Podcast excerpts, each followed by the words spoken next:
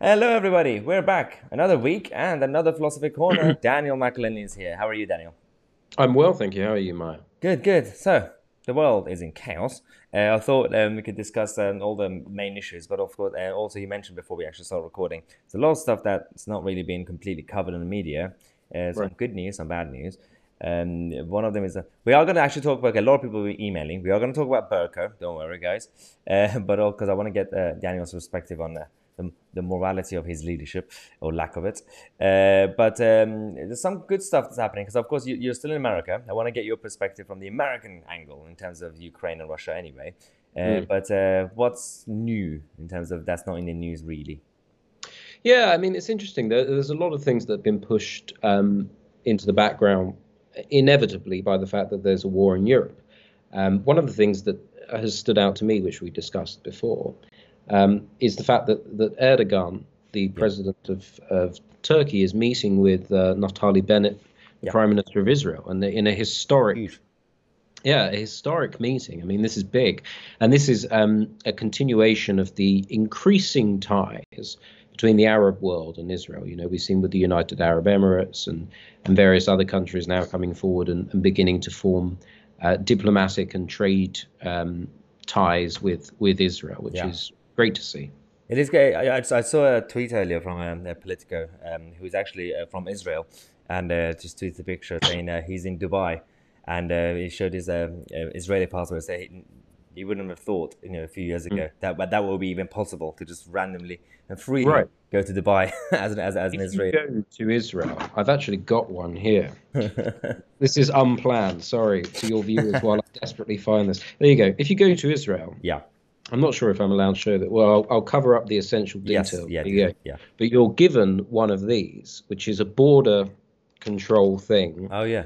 from the Israeli government. And the reason why is because uh, you, they they won't stamp your passport Yeah. because of the the incre- you know the tensions between Israel and the rest of the Arab world. You know, for your for your own safety, if you like, they Yeah. won't um, stamp your passport. But but I wonder actually if even that will begin to change. Yeah. It, it, I mean, it, there, there is inevitable changes in, in the region anyway, and I wonder what's going to happen if this this whole clash in Ukraine, because you know hypothetically, if uh, Putin goes or some changes happen in Russia, uh, in in in a certain way that the, the dark the dark side of the regime, where have, who have been uh, kind of aiding the Iranian regime, uh, who by but also that, that means the Iranian regime that in that case uh, supported Hamas and Hezbollah, caused trouble with Israel. So if if those guys go down, it will be good for the region.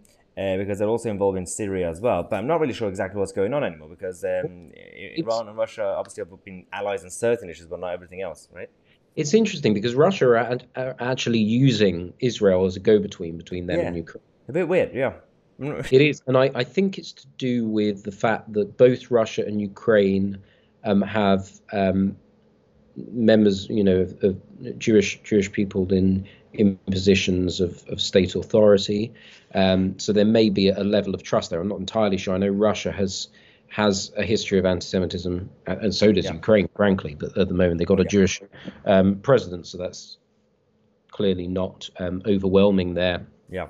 in the way in which Putin is implying. You know, I mean, his his excuse this whole time has been they're trying to get rid of Nazis, which seems frankly bizarre um, for a country with a Jewish president. But there we, there But we that's go. the thing. I mean, the, the, everything's been taken out of context because uh, when the, the, the Nazi battalion stuff came out, um, obviously we had to do more, a little more research. But some people just read the headlines and be like, ah, that means the whole um, military and the whole uh, government's been run by Nazis. That wasn't the case. There was actually a time until a few years ago that was more of a problem.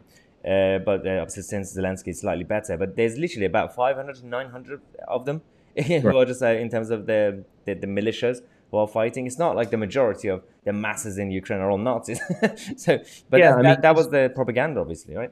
Yeah, it, it, you know, it's certainly true that most most European countries, particularly those in Central and Eastern Europe, have a problem with anti-Semitism. Yeah. I mean, that's just a reality. Um, it's partly to do with history, partly to do, you know, there's a, a plethora of reasons, and we discussed some of them before on your show. But a country that has elected, Mm. and Zelensky, you know, um, well, a, anyway, but a, a, country that is happy to be ruled by um, a, uh, Jewish. a Jewish man, clearly anti-Semitism isn't isn't as big a problem as it as it once was. No, it's, it's true. Um, it, it is. Um, everything's kind of changing right now because, uh, firstly, Boris Johnson's leadership, uh, he's, he's coming back.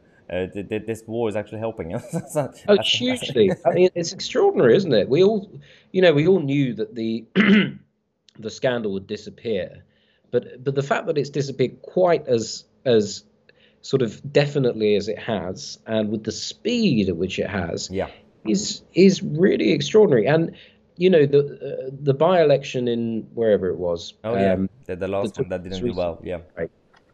Um, I mean, Labour won. We all knew yep. Labour were going to win, but they didn't win by the landslide that, that everyone predicted. I mean, this this is really reflecting a change in attitude. And now, admittedly, it was what turnout twenty eight percent or something yeah. terrible. But but the fact that they didn't win by the landslide that, that was expected is is um, is good for the Conservative Party. Yeah, I mean, it takes me back to the whole theory of um, wars and crises help leaders uh, to kind of come back, but actually, it's not as black and white because um, there's this whole Ukraine Russia stuff. If that was uh, related to every single leader, they would have helped all of them.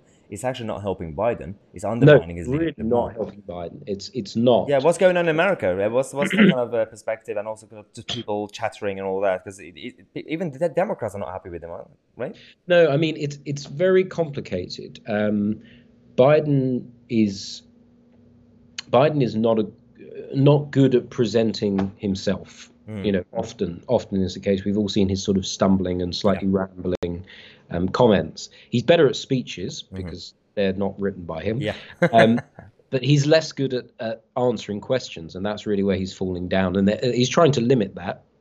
He's trying to limit question and answers, and it's it's obvious that he's doing that, which which again doesn't look great. But the big issue here, and I you know is is one thing to sort of go, oh, how terribly selfish, and and there's certainly an element of that, but at the same time, it's a real concern for people. The big issue here is the price of petrol. Yeah. Now, um, I've been here for some months now. Um, a week ago, when I filled up my petrol tank here, it was two dollars twenty nine per gallon. Mm-hmm. Uh, it's now past four dollars in a week. Wow. I mean, that's that's really bad. That is really bad. I mean, Britain hasn't even faced that kind of um, price hike in terms of petrol. And there are a few people questioning why um, the response the response appears appears to have been um, well, we'll stop buying petroleum gas from um, Russia. Yeah. And, and there's some suggestion that we'll start buying it again from Iran, which seems like a terrible idea. That's worse. just an obvious level. So I don't know if that's official, but there, yeah. there's certainly hints of that and rumors of that around America. I also the other thing is yeah. they've closed down the Keystone pipeline yeah. uh, in America, which was providing um, natural gas and um, various other resources that are now imported, and that was closed down by President Biden. Now, it's a very complex issue, the Keystone pipeline. So I'm not just going to, you know, dismiss it and go, oh, it's a bunch of, you know, I heard somebody recently here say it's a bunch of hippies. It's Willie Nelson and his friends that are angry about the Keystone pipeline, but it's actually not just Willie Nelson. Um, the issue is effectively that it goes through, as far as I'm aware, and again, it's complex. Yeah. I, I, don't understand all the um, nuances of it, but effectively that it goes through Native American sacred oh, wow. uh, burial sites, and um, so there's that- there's some communities within the Native American world that feel uncomfortable with it being in their land. Um, perhaps understandably, America wants to placate the Native American community, given the the unfortunate history that um, American, you know, European Americans have in terms of their dealings with Native Americans, and so Trump was willing to to continue this project. Um, Biden, it, it appears, is not. Again, I, you know, it's very difficult to come at this from an outside because I yeah. don't really understand, you know, why, you know, Native American intri- uh, uh, you know understanding of, of, of their land, etc. It, it is interesting because you mentioned the Biden and Iran option. Uh, I've also uh, also heard the other day that uh, there was this uh, kind of a discussion in the White House, the circle, that they also went towards uh, South America and Venezuela to use them, and Cuba and Venezuela to as them as, as a bridge uh, to talk, talk to Russia. Like, why why are you using Venezuela and these guys uh, to, to as some sort of buffer? Like, at least when you're using like Israel as a buffer in the middle, uh, all that kind of, uh, even Russia would use them, as you said. That, to be fair, my, my thinking is that of all the countries that are allies to the West or the NATO, uh, Israel comes across as more, um, still more independent, uh, rather than like in all the other NATO uh, members, smaller ones, and even Ukraine, who was obviously NATO ally in terms of like being friends. Uh, they, they, they seem more of a more of a puppet to the Western America from the uh, Putin's perspective. But I think uh, at least Israel comes across as oh they, they can still stand up to America if they want to. But this right. Venezuela stuff, I don't really understand it. what are you thinking? right. I mean, it's it's very odd. Um, America's sort of taking the attitude, or I shouldn't say America. Yeah. Biden and the right. Biden administration is That's, taking the attitude of the enemy of my enemy is my friend. Yes, exactly. They've always done that. It's so bad.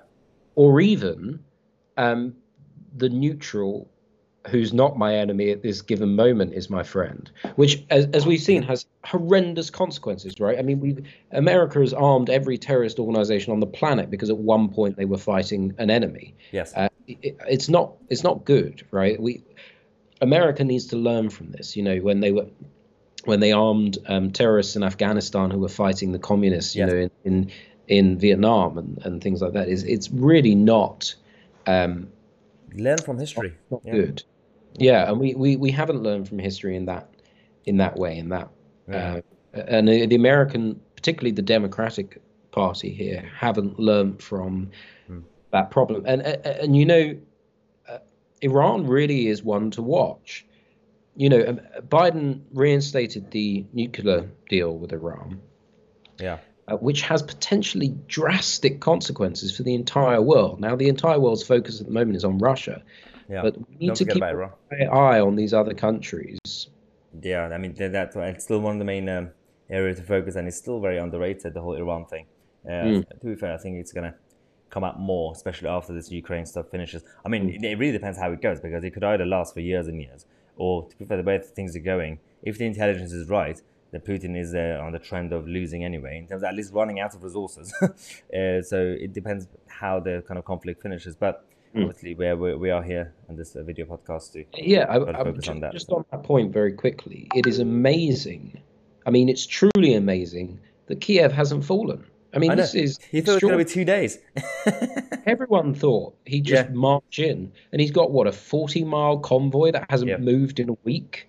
You know, I mean, it's uh, it's it's sort of kind of humiliating for him. Yeah. You know, the, the biggest what is it? The second biggest army on the planet, something like that. Um, but that, yeah, that was the claim. But obviously, yeah, he was he was, he was lying. China's yeah. number one, Russia's number two, and US is yeah. number three. If I remember yeah. But they're they're just being, you know, it's it's sort of the Vietnam War all again. You know, a superpower coming and being quite overwhelmed by local civilians. It's it's just it's, it's odd. Um, it's the same. Um, ironically, it's the other way around. In the past, uh, um, uh, Napoleon and uh, the Hitler they, they lost because they went to Russia because mm. they, they didn't know they weren't prepared in terms of dealing with Russia in terms of the battleground. Mm. Ironically, it's actually happening to Russia in Ukraine. Right. increasingly, as we go into the warmer months, mm. battle conditions will become much harder. Yes.